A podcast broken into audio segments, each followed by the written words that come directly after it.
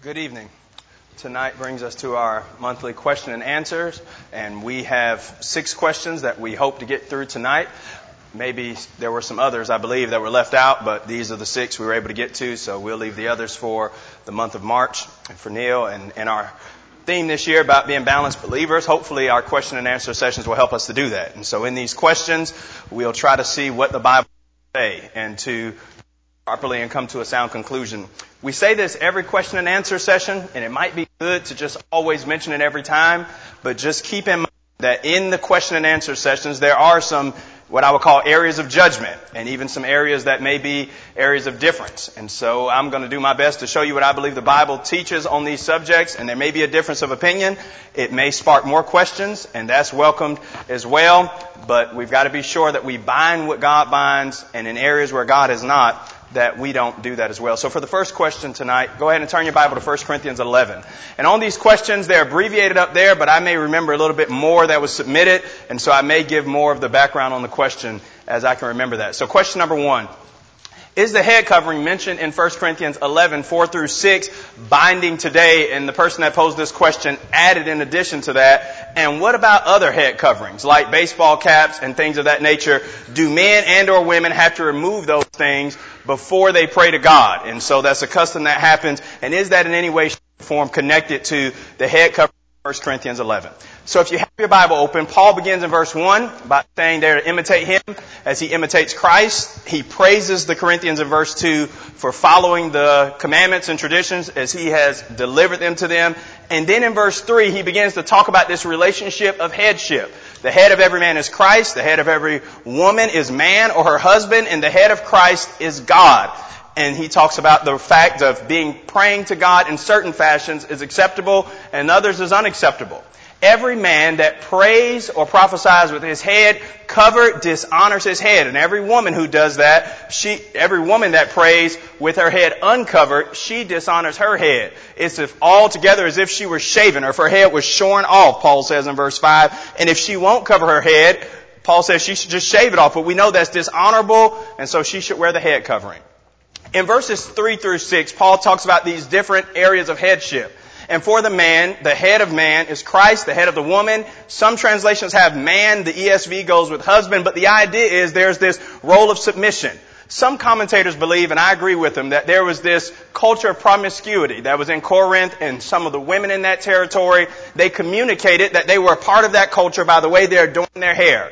And so they wouldn't cover their hair to say to other men that they were available in those ungodly ways. And Paul is saying to the women in Corinth, don't do that you dishonor your head. I don't believe here he's speaking about the physical head. He's saying you dishonor your head, which is the man or your husband that he just mentioned in verse 3. And so Paul says, I want you to adorn yourself in such a way as to not be a stumbling block to other men and to not disrespect your husband.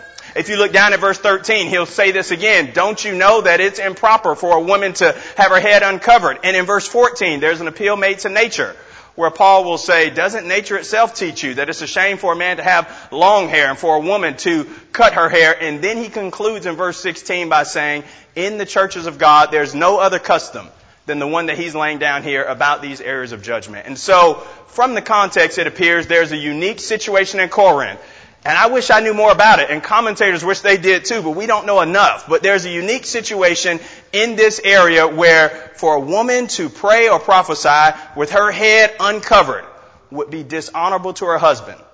And just keep in mind, so this may not spark another question, in the book of 1 Corinthians in chapter 11 and in chapter 14, there is the mention of women both praying and prophesying, but they do that without violating what Paul mentioned in 1 Timothy 2 about male leadership in the church. But Paul is saying there's something they can do that is customarily ungodly in their culture, and they shouldn't do it so that they won't be a stumbling block. This was not the practice everywhere in the first century, and we know that. Because in 1 Timothy chapter 2 and verse 9 and in 1 Peter 3 and verse 3 it says the women there had braided hair and they even had gold that was braided into their hair to show some sort of affluence and Paul and Peter both cautioned against that. But the point is how would they know that if they were wearing head coverings? Evidently, the churches that Peter wrote to in 1 Peter and Asia Minor in the letter to Timothy who was in Ephesus, it was written to a congregation where women didn't have their heads covered and so Paul and Peter both could say, make sure that you don't overdo it and that you keep your dress modest. In the Old Testament, it was the reverse. In Genesis 38, 12 through 16, when Tamar wore the veil, Judah said, this woman is a prostitute. This woman is a harlot. In the Old Testament time, to wear the veil meant that you were promiscuous or that you were a quote unquote loose woman. But in the New Testament, in the area of Corinth, it was the opposite. The challenge for every Bible student, and I believe this is one of the great difficulties of Bible study, is to approach the text and to try to determine what is binding from that culture in the first century or in the Old Testament in the ancient Near East, what stays there, and then what parts come over. There are principles to be learned from every passage, but what specifics must we obey? And as you examine 1 Corinthians 11, I believe it becomes apparent that the head coverings were limited to that first century. By the way, we don't know how long the head coverings were. Some people believe it was more like one of those shields, you know, that came from the top of the head, maybe even to the, the midsection. And so sometimes people say, I want to wear the head covering to honor what Paul said in 1 Corinthians 11, but they never have on one of those little visor things. That may have been what Paul's describing here. And so it's a limited custom. Now, the second part of this question before we move on to number two, what about praying in the assembly? And do you have to remove your, your hat or head covering when you do so? So far as I can see from the Bible, nothing in the New Testament that suggests that a person has to remove a head covering before they pray to God, a hat or anything of that nature. I believe it's an American custom practiced in other places, and it can be done as a sign of reverence, but the Bible says nothing about it disrupting our reception with heaven because we have a hat on our head. But for any reason, if it were a stumbling block to one, Romans 14:23 says, it would be a sin for us to violate our conscience. And if we can't pray in comfort and with assurance, so long as our heads are covered, the Bible teaches we should remove it. So long as we don't bind this on others, what God hasn't bound. All of this in 1 Corinthians 11 is about culture. And Paul was saying to the Corinthians in summary, don't do anything to go along with the ungodliness in Corinth. You do what would happen in line with righteousness and purity. And the same thing is true in every culture fashion. I knew a man who said one time, Christians should never be the first ones to try out a fashion trend and never the last ones to wave goodbye to one that is on its way out. And I think that's a happy medium. Paul was saying to the people in Corinth, to the women, make sure that you dress and adorn yourself in such a way that you don't become associated with godliness in your culture. And whatever that would be in our time period, Paul would say the same thing. The principle remains, but the practice of head coverings does not. Now here's number two. What is James 2, 1 through 13 addressing, and does the Bible give us guidelines for clothing and worship? The question that's original, that was originally sent in says, in James 2, 1 through 13, I thought the conduct or the, I believe the context was about partiality. Is this giving us some type of guidelines for dressing and apparel in worship and what we should and shouldn't wear? And then it also goes on to talk about people that come to worship maybe from a ball game or something of that sort. And are they ungodly or irreverent because they're not dressed up when they come in?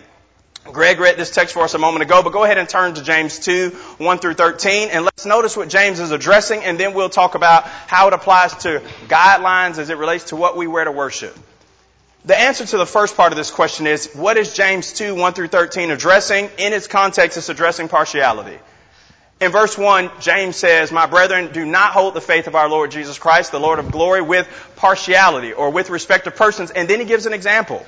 If a man were to come into your assembly with gold rings and fine clothing, and there comes in also another man in shabby clothing, and you say to the one with the fine clothing, you sit shabby clothing, you stand there or sit at my footstool.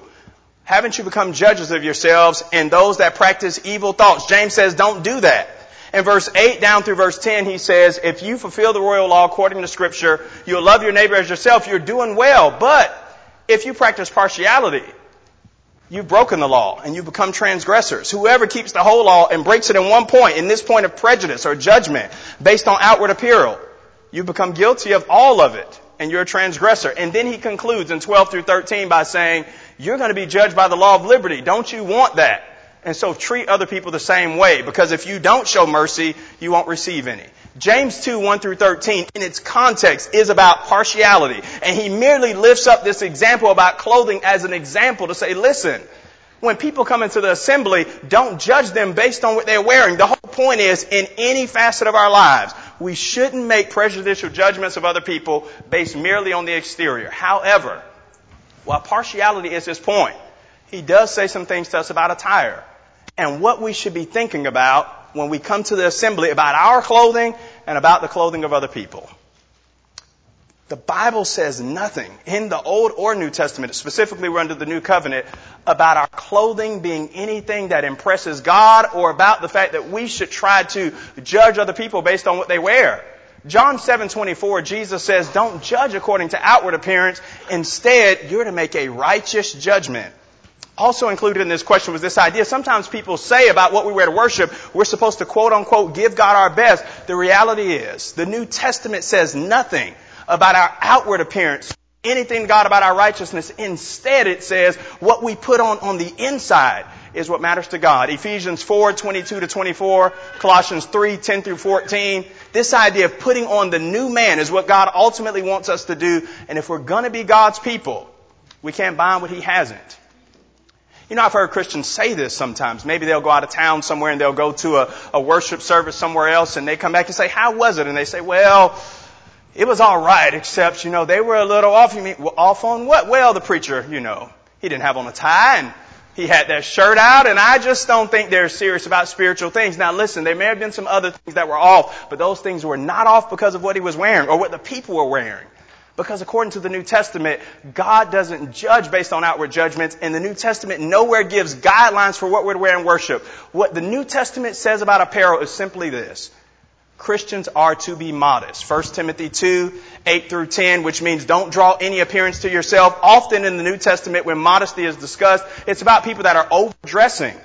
So you might think Matthew 23, 5, Jesus says about the Pharisees, they broaden their phylacteries and they make their robes long in Luke 20 and verse 46, he says the same thing. They wanted to impress people with what they were wearing. And Paul in 1 Timothy 2, 8 through 10, and Peter in 1 Peter 3, 3 through 6 says to women specifically, don't do that. You don't overdress to impress other people. Adorn yourselves in modest apparel. And that's all the New Testament says. And we should keep it in that same regard. I read an article about this question and where does this idea of dressing up from worship for worship come from? And what they say is that this began in the early part of the 19th century in England and then in North, Northern Europe and then ultimately in America. One Presbyterian minister actually said in 1846, a church loving people is a dress loving people. That's a cute way to say something unbiblical and false. That's all it is. Doesn't have anything to do with that. Some people have said historically that African Americans began to dress up for worship because the only day that they could dress up and get out of the quote unquote slave clothes was on the first day of the week. And so there are different ideas that are expressed, but this is what we know. The history of dressing up for worship is multi-layered. It's muddy. It's multifaceted. But at the root of it, it's unbiblical. This isn't my plea for us to dress down or against casual or business type apparel. I rather like dressing up. I don't have a problem with it so long as we don't use it as a badge of righteousness by which we say God likes us more or He thinks more of us because we're dressed up. Because the New Testament doesn't say that. To do so would be to add to the gospel, Galatians 1, 6 through 9. And let us think through a few more things on this question before we move on to number three. If we associate this idea of quote unquote giving our best with worship, we may run the risk of being very inconsistent. Suppose somebody says we should dress up because in doing so we give God our best. We probably aren't being consistent for several reasons. Number one, surely we can do in suits and ties. Somebody says, well, we've got to dress up to give God our best, but most people that say that are far more dressed up when they attend a wedding or something of that sort. If we really wanted to follow that line of reasoning out, surely we could rent tuxedos every first day of the week. That would be better than this. But number two, somebody says in worship we should dress up because we are giving God our best in so doing. That can't be true, at least in most places. Because in, on Sunday night, in most places, to say nothing of Wednesday night when we're worshiping the same God and doing the exact same thing, studying the same Bible, many people have transitioned to a more casual and laid back attire. To say that we're giving God our best because of what we wear just won't pan out because at the end of the day, scripture doesn't hold that up as a standard for something that ultimately makes us more pleasing to God and we shouldn't bind it on other people. Now, the last part of this question is about other individuals that may come in to worship services. Listen, when a young child or a teenager for that matter comes into worship service in their uniform from a practice, we shouldn't view that as irreverent or disrespectful. We should view it as a monument of their faithfulness. Because what they and their parents are saying, Matthew 6.33, is that though they've been to practice and to enjoy recreation and exercise, they thought enough of worship to come and to come as they are. When you see a person getting off work and they're in their uniform, what they're saying to us is this, I had other business to tend to before, but I by no means was going to let that hinder me from worshiping God and being around His people. And we should honor such people that do that. When we talk to our friends and neighbors about coming to worship and they say, I have nothing to wear, we should assure them that whatever they have is fine. Because in the end, we are far more concerned with them obeying the gospel and wearing Christ than wearing formal clothing that makes us more comfortable. Because the Bible mentions no such thing. If you want to dress up, by all means do so. But just remember, God cannot be impressed with the exterior.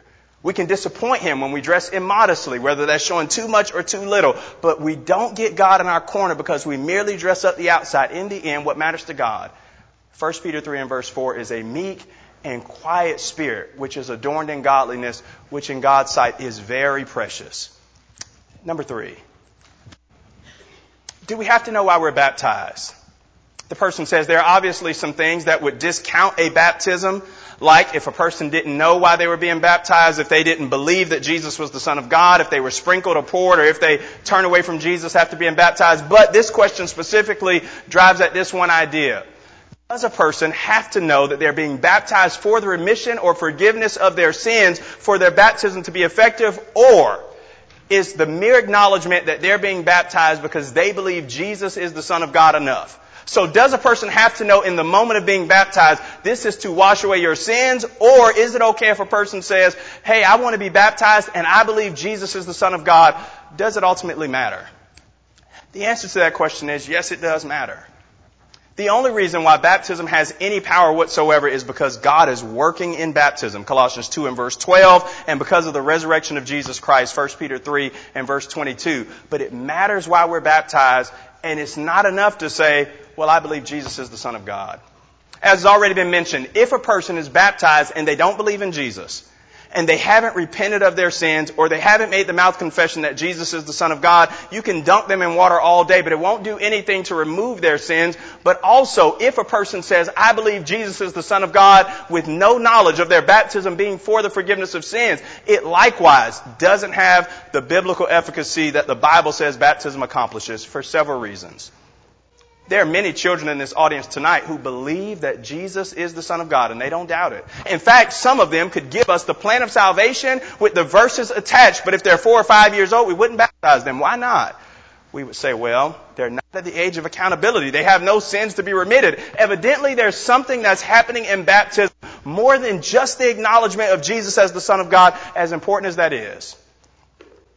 The Bible says in Acts 2 and verse 38, when Peter stood before those men on the day of Pentecost, he said in verse 38, Repent and be baptized, every one of you, in the name of Jesus Christ, for the forgiveness of your sins, and you'll receive the gift of the Holy Spirit. The promises to you, your children, all who are far off, as many as the Lord our God shall call. Peter said, when you're baptized, guess what's going to happen? God will wash away your sins. He told them that before he did it.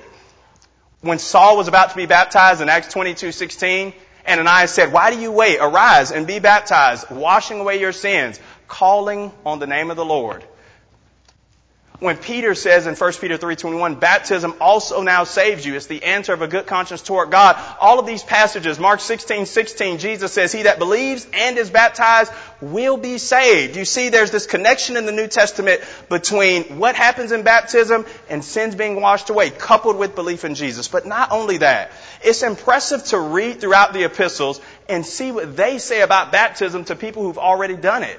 Look at Romans chapter 6. Turn your Bible to Romans chapter 6 and notice the New Testament epistles don't just say you need to be baptized or that you have been baptized. There seems to be this underlying assumption in the epistles that not only are the individuals being written to already immersed, but that they know why they were baptized, that there's this reasoning between the one writing and the one receiving the letter, that they know why they did this. So Romans 6 and verse 3, Paul says, don't you know, this is rhetorical, right? Don't you know that so many of us as we're baptized into Jesus Christ, we're baptized into His death.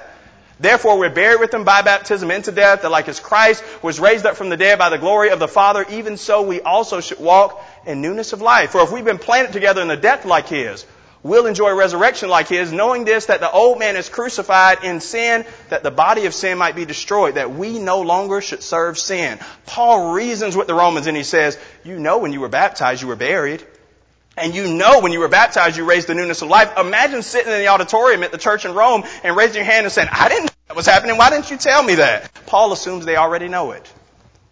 What if somebody says, well, I believe Jesus is the Son of God and I'm saved and then you baptize me later? That wouldn't work with Romans 6. Because Paul says you're baptized and then you rise to walk in newness of life. When somebody says they're saved and then they're baptized later, what they're saying is the moment they believe they were saved, they already had a new life. And then we buried them as a living person. And then they rose to the life they already enjoyed. We don't bury live people, we bury dead people. And so Paul would say, You've got to know why you're doing this. Another thought on this before we move on is there needs to be a balance.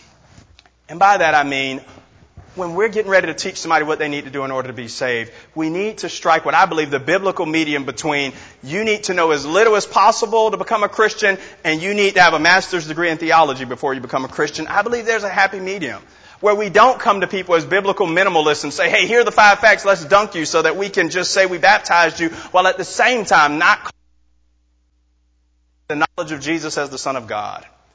The Bible says that if you believe Jesus is the Son of God and you're ready to repent of your sins, you can be baptized. And then you continue steadfastly in the apostles' doctrine, fellowship, breaking of bread, and prayers. And so you don't baptized, but you do have to know what you're doing and why you're doing it. And one of those things is that your sins are being forgiven. If somebody's hearing this and they say, well, when I got baptized, I had no clue. Or I've sometimes wondered about why I got baptized. I hear the invitation extended and I know I've been baptized before, but it just kind of gnaws at me a little bit. I'm a little unsure. My advice would be this. Eternity is too long and the judgment is too short to, to worry about something like that. If this is a question, do like the Ethiopian eunuch. You don't have to do it before an audience. In private, Acts chapter 8, here's water. What hinders me from being baptized? Be immersed and take care of it biblically. And here's the last thing. Beware of letting discussions like this cause you to have angst or anxiety about your baptism. And this is what I mean. Biblically speaking, if we're doing it right, we always will know more on the other side of our baptism than we knew before. And so if you say to yourself, you know what, I didn't know all of this when I was baptized, that's the way it's supposed to work. You always will know more on the other side of your baptism. And so if you say to yourself every time you hear a sermon on baptism or becoming a Christian, well, I didn't know that. Maybe I did it wrong. That doesn't mean your knowledge was insufficient. Doesn't mean you did it for the wrong reason. The New Testament is filled with knowledge that we'll learn more about our baptism, our salvation, spiritual blessings enjoyed after we've been baptized that we didn't know in totality when we did. But we have to know at least the bare minimum that Jesus is Christ, that we were wanting to turn away from that, united in a relationship with Him, and that could only be enjoyed as our sins were washed away. And that culminated in the act of baptism. Number four. Are ghosts real today? The short answer to this question is no, but maybe there's more that people want to know about this, and so we'll discuss it the idea of a ghost, it's, it, it's an apparition. That's the fancy way to say it. An apparition of a dead person that appears in a sort of, in a sort of haze type form to individuals that are living. The Greek word in the New Testament is phantasma, and it appears several places, and it's this idea. People think they're seeing a real person, and they don't. There's one specific time this happens in the Old Testament, and we can go there. Turn your Bible to 1 Samuel 28, and then we'll say some things about what takes place in the New Testament. In 1 Samuel 28, King Saul appears to what we call the witch at Endor.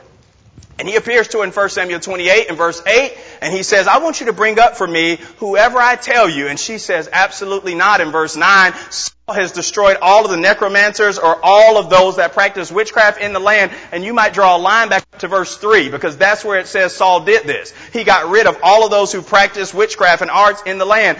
And she says, I'm not going to do this. He says, don't worry. You can bring him forth.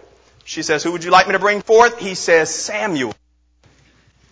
And then in verse 12 it says, when Samuel came forth, she cried out with a loud cry. She not only realized that Saul was King Saul, but she said, Samuel.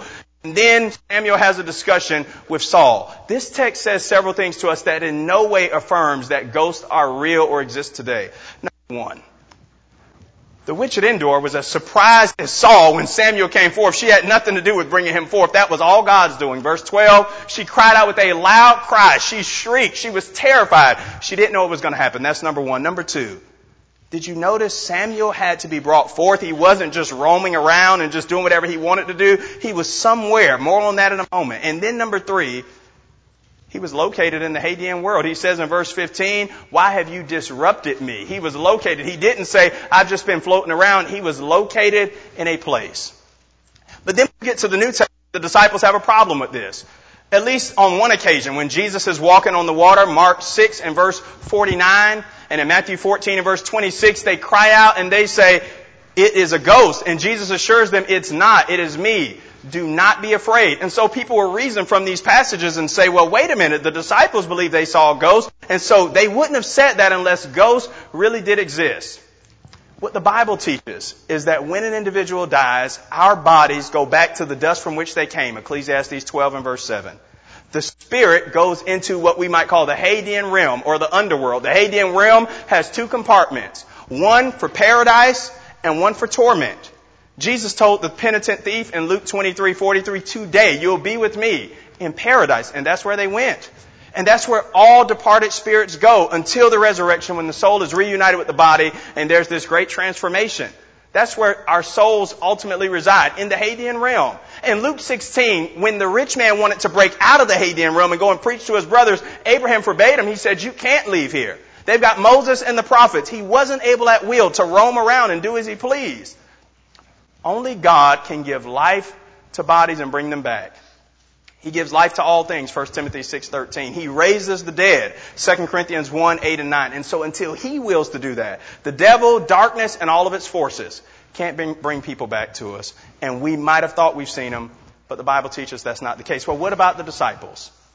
What about people that have said that they've seen ghosts? And what about passages in the Bible that say things like, we wrestle against principalities and powers and spiritual wickedness in high places? Number one, the disciples. The disciples were people that lived in their times, and they were products of their culture. And just because they said in those passages, told us a ghost doesn't mean it was true. In fact, every time they say, what does Jesus say to them? It is I, be not afraid. Interestingly enough, they only say that about Jesus. They don't believe ghosts are just around, but every time they saw Jesus, Luke 23, they believe it's a spirit, and Jesus says, no, it's me, flesh and blood. Luke 23, 37 through 39, Jesus says, It is I. Do not be afraid. What about people who believe they've seen ghosts? You know, it is hard to convince people that they haven't seen what they believe they've seen. But what we do have is the Bible that says the departed spirits are in the Hadean realm. And just because we believe we've seen something, I think we all could testify to times in our lives when our eyes deceived us. And maybe our infatuation with Hollywood and things that we've seen in movies have sort of, Paul says that sometimes there can be these lying wonders from the devil, 2 Thessalonians 2 and verse 9, and we might think that we've seen things that we really haven't. And then in the third place, what about principalities and powers and spiritual wickedness in high places? The Bible says they're there, but the Bible says in Ephesians 6:12, there's spiritual wickedness in the high places, not here. Equipped so long as we wear the armor of God. Ephesians 6, 10 through 17 and so ghosts don't exist today.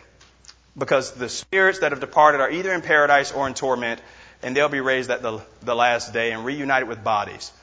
Christians don't have to in possession or anything like that because John who is in us is greater than the one who is in the world. 1 John 4 and verse 4. Number five.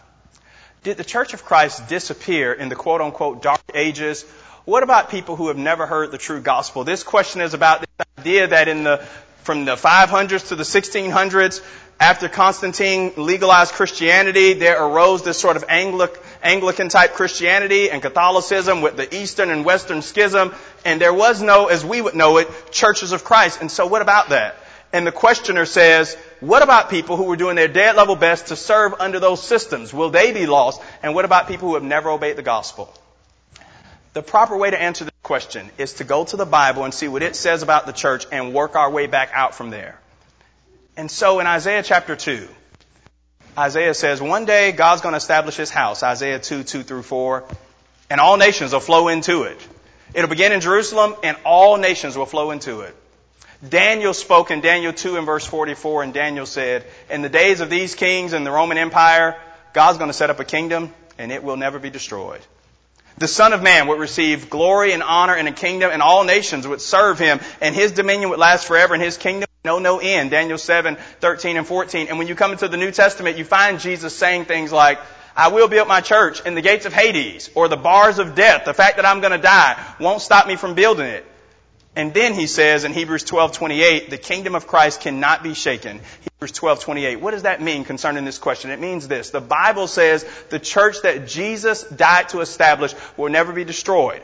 And so, I think we should proceed with caution when we use words like the quote unquote dark ages even words like restoration, which may try to say something good, but may communicate something unbiblical, as if the church died and we somehow had to rescue her or resuscitate her. The Bible says no such thing. We may have to introduce biblical Christianity to the time, era, or demographic in which we live, but we don't restore the church in the sense that she was ever in a sort of dead state in need of restoration, according to what the Bible says.